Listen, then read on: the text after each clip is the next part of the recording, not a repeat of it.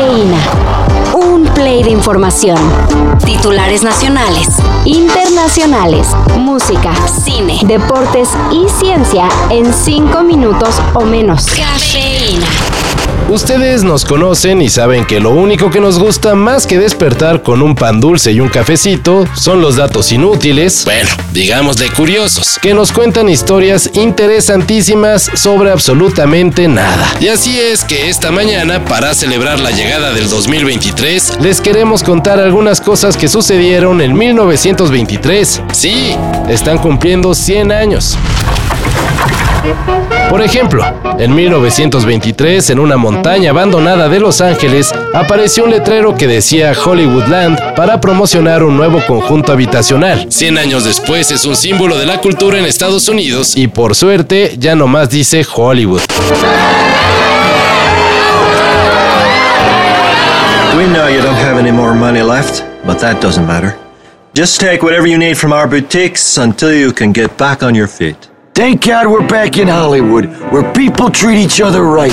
Según también les gustará saber que en 1923 fue la primera vez que se corrieron las famosas 24 horas de Le Mans. En esa carrera de autos verdaderamente de locos, todo salió mal. Algunos se descompusieron, otros se quedaron sin gasolina y varios competidores terminaron llegando a pie a la meta.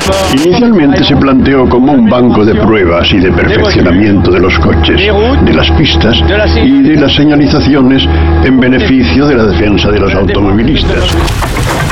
La ciencia estaba celebrando la vacuna de la difteria y el descubrimiento de los primeros huevos fosilizados de dinosaurio.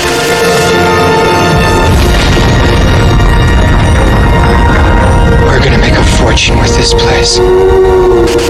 1923 también fue un año difícil para los desastres naturales. Hubo un sismo en Kanto, en Japón, que estuvo durísimo y llegó a una magnitud de casi 8 grados. También hizo erupción el volcán Etna, en Sicilia, dejando a más de 100.000 personas sin casa.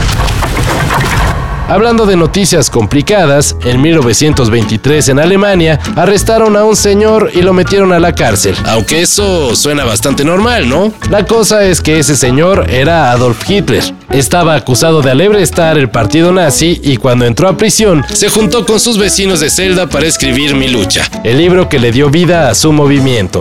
That's right. You're not Hitler. You're not a Nazi. You don't deserve to be called that and demonized.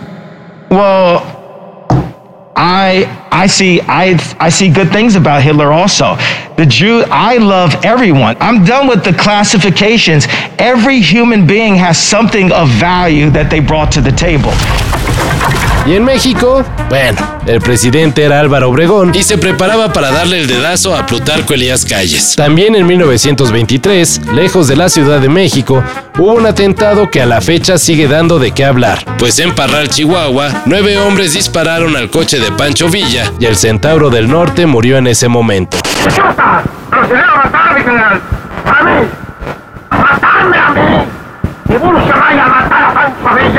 Esas son algunas cosas que van a cumplir 100 años en este 2023. ¿Cómo cambia el mundo, no?